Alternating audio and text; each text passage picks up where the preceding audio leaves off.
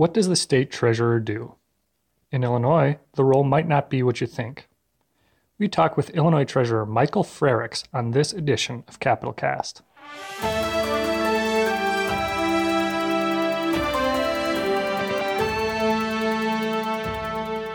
Treasurer Frerichs was first elected to office in 2014 as a Champaign Democrat, defeating Republican Tom Cross by a close margin. Prior to that, he served eight years in the Illinois Senate representing the Champaign area.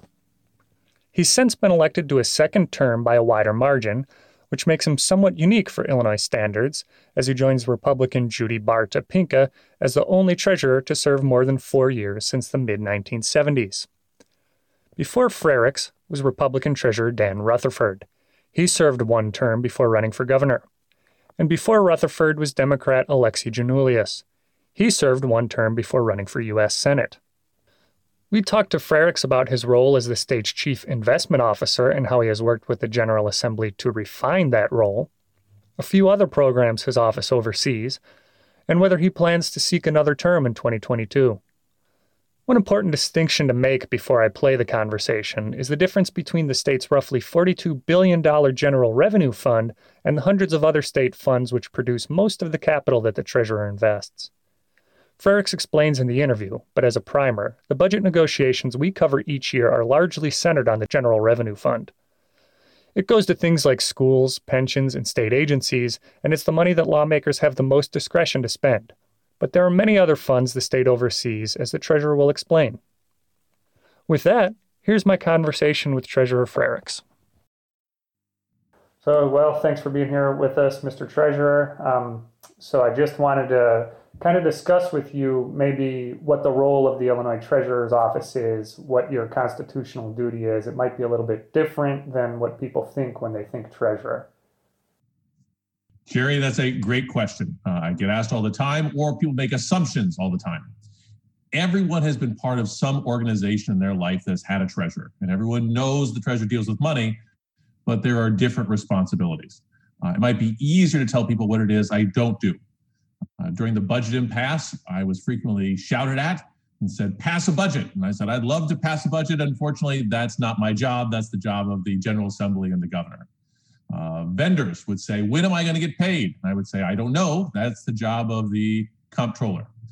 In Illinois, the tr- state treasurer is the chief investment and banking officer for the state of Illinois. Uh, I'm in charge of investing the state's in uh, money, and that's right now is somewhere around $17 billion. We also help local units of government and smaller units of government invest in a pooled fund, and that's about $7 billion right now. And then we also help families save for themselves, whether that be for college expenses or for their retirement through a few different programs. And we oversee about $15 billion there. In addition to the investing and the helping people save for themselves, we're in charge of financial education for the state. And something that I think is probably best known for the office is unclaimed property, or what we call I-Cash. This is money that we fight to get back into the hands of Illinois residents. This is money that's currently been sitting with banks, financial institutions, companies, corporations, but that does not belong to them. It could be something uh, as simple as a rebate or a refund that was owed. Uh, it might be a forgotten bank account. Maybe there was something left in a safe deposit box, or maybe you were the recipient of an unclaimed life insurance policy.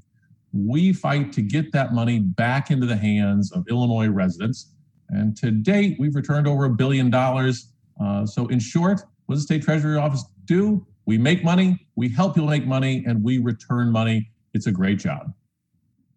On that note, I, I got a check um, that uh, I think I forgot to cash for mileage reimbursement from a former employer that I found on your database. So, so that worked for me. And how do you? Uh, what's the uh, website for that? Uh, well, Information on all these programs can be found at illinoistreasurer.gov, or you can click or type in iCash backslash illinoistreasurer.gov to go right to our database. But we'll talk, there's a lot of different programs that can be helpful or put people on a pathway to success, help them to invest in themselves. Uh, we encourage them to go to illinoistreasurer.gov. Okay, so uh, recently you surpassed one billion in investment earnings um, for the treasurer's office. Uh, how is the how is how you invest governed by state law, uh, the Constitution, whatever else? Uh, what are the parameters and, and, where you put the state's money? Another great question. Um, I am the state's chief investment officer, but the General Assembly sets the ground rules of where I can invest. They tell me where I'm allowed and where I'm prohibited from making investments. So, in general, the General Assembly does not like risk. They don't want me investing in the stock market. They don't want me investing in gold or baseball cards. They want things that carry little risk and also maintain liquidity. Now, I'm also tasked with earning good returns for the state. But those three charges are often in conflict with each other. You know, really the safest way to make sure you don't take any risk is to hide your money under a mattress, but then you don't earn any interest off of that. Um, a good way to maximize returns is to invest for a longer term. But if you tie up all your money in uh, three year vehicles, then uh, you sacrifice liquidity. So it's a constant balance in our office. But we have gone to General Assembly since coming into office and asked for their approval to change some of those limitations. We found investment vehicles that we think also are, aren't very risky, but could earn a higher interest rate than we could uh, in other investment vehicles. And so, you know, I take this part of my job very seriously, earning as, as much money for the state as possible. Because we know that every dollar we can earn in interest is a dollar that we don't have to raise in taxes or a dollar that the General Assembly doesn't have to make in cuts to things like our schools, our universities, our roads or bridges. Uh, so although the state treasurer can't solve all the budget problems, if we do our job right, we can help make the job of the General Assembly a little bit easier. Okay. And one of those changes um, you had said was sort of allowing for investment in high high rated corporate bonds. Is that correct? That's that's correct. We've gone to the General Assembly a couple of times. We think that being able to invest in highly rated corporate bonds, especially well-known companies, Illinois companies like John Deere and Caterpillar, uh, they will pay a higher interest rate than Treasury notes do, but they're still solid investments. And we help provide capital to large Illinois companies and make sure that they're able to make payroll to grow and expand. Then that's good for our state as well. But one of the other things we did is we I came in and saw that we had cash sitting around in overnight accounts. And so the reason was we would maintain liquidity in case the comptroller wanted to pay a big bill. Well, by working closer with the comptroller and the governor's office to figure out when they were going to need this money, we've been able to lengthen our weighted average maturity.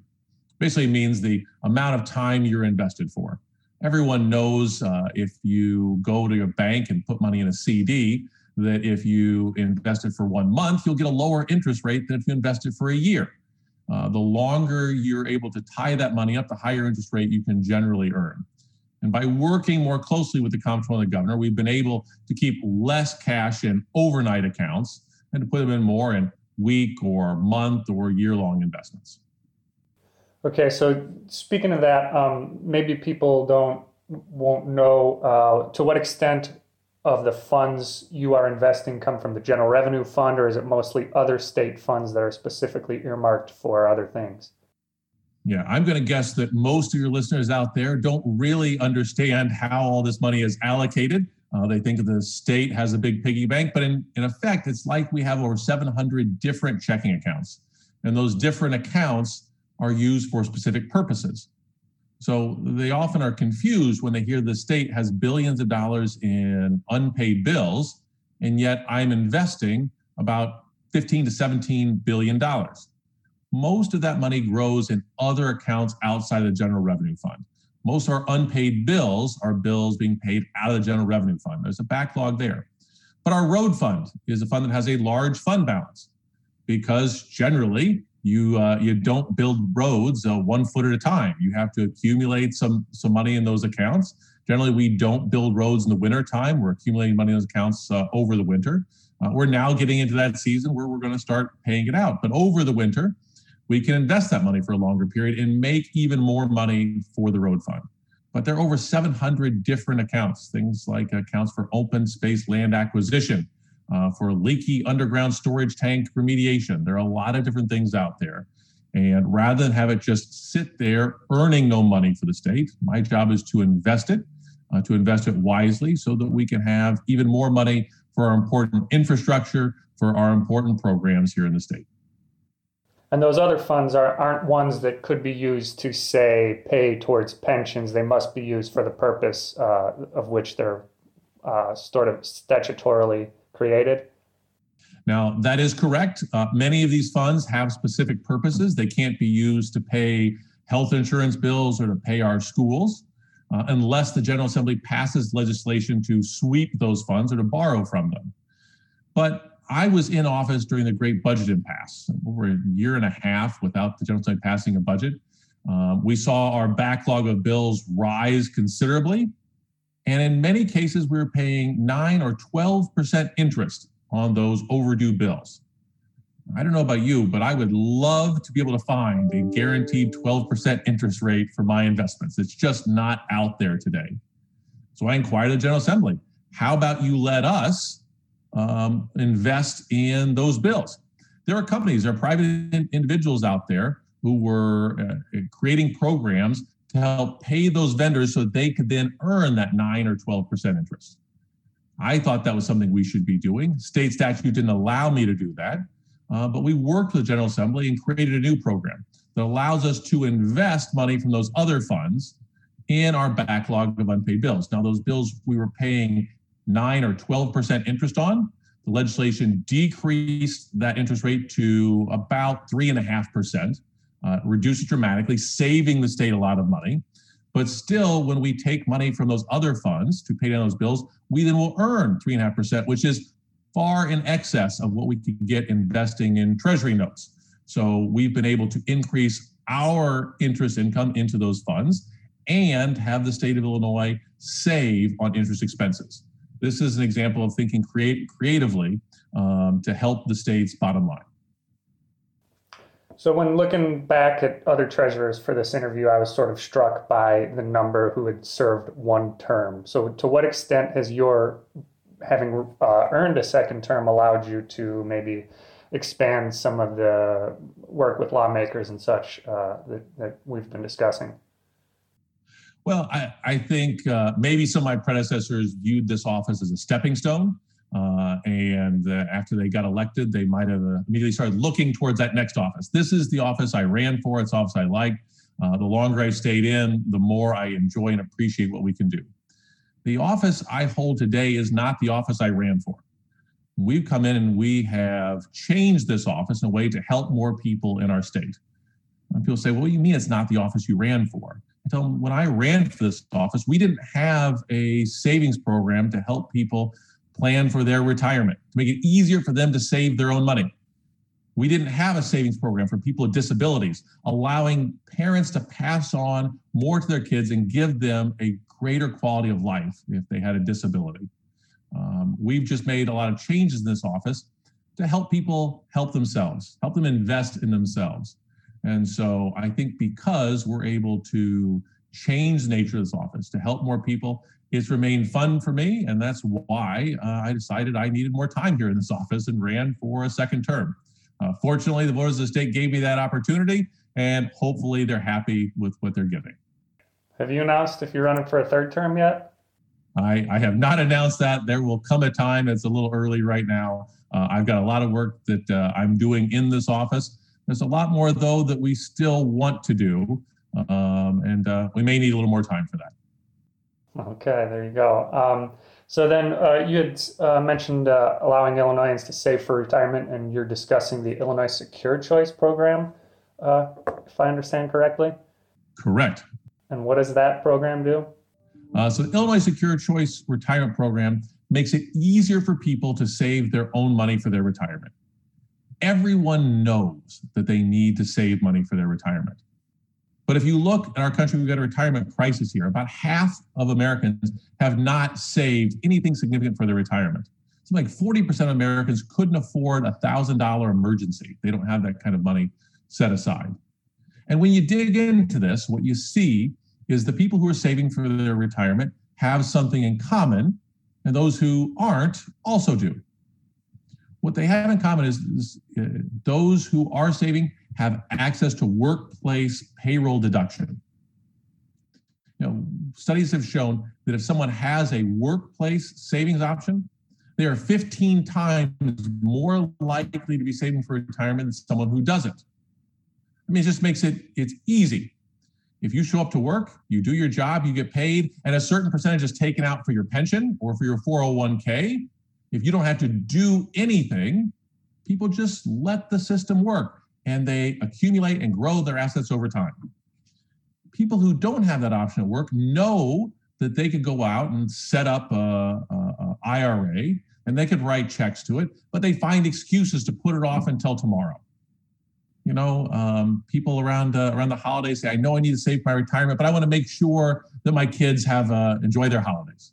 And then they hit the new year and they have a New Year's resolution to start saving for their retirement, but they've got to pay off some credit card bills. And then they're thinking, well, I might want to take a nice spring break trip. And there's always something that they spend money on that is more attractive than putting money away for their retirement. And so, Illinois Secure Choice is legislation that was passed in 2014, signed into law in early 2015, right before I took office, that says if you're an employer in the state of Illinois with 25 or more employees that's been doing business for longer than two years and you don't offer a workplace option, a 401k or a pension, then you have to enroll your employees in Secure Choice. Now, it doesn't cost the employer anything.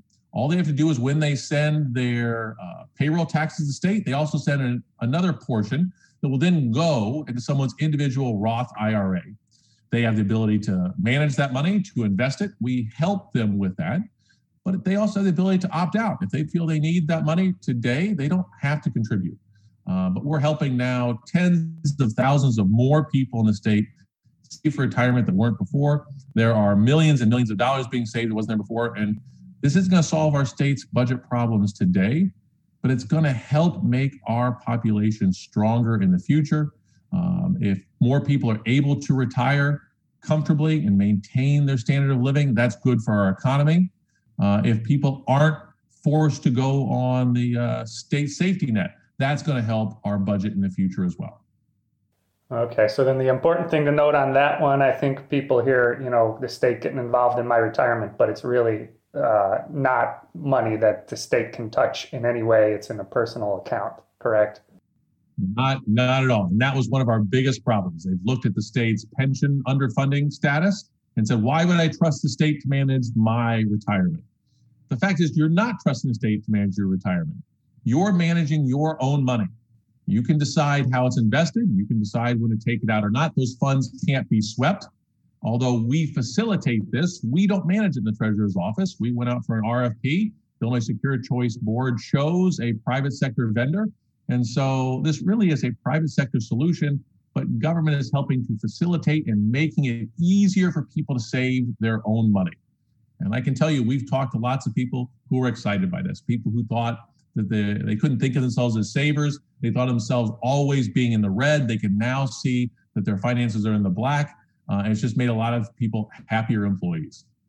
Well, Mr. Treasurer, thank you for your time. Uh, I think you've helped our listeners understand a little bit more about your office and how state finances work. So I appreciate it.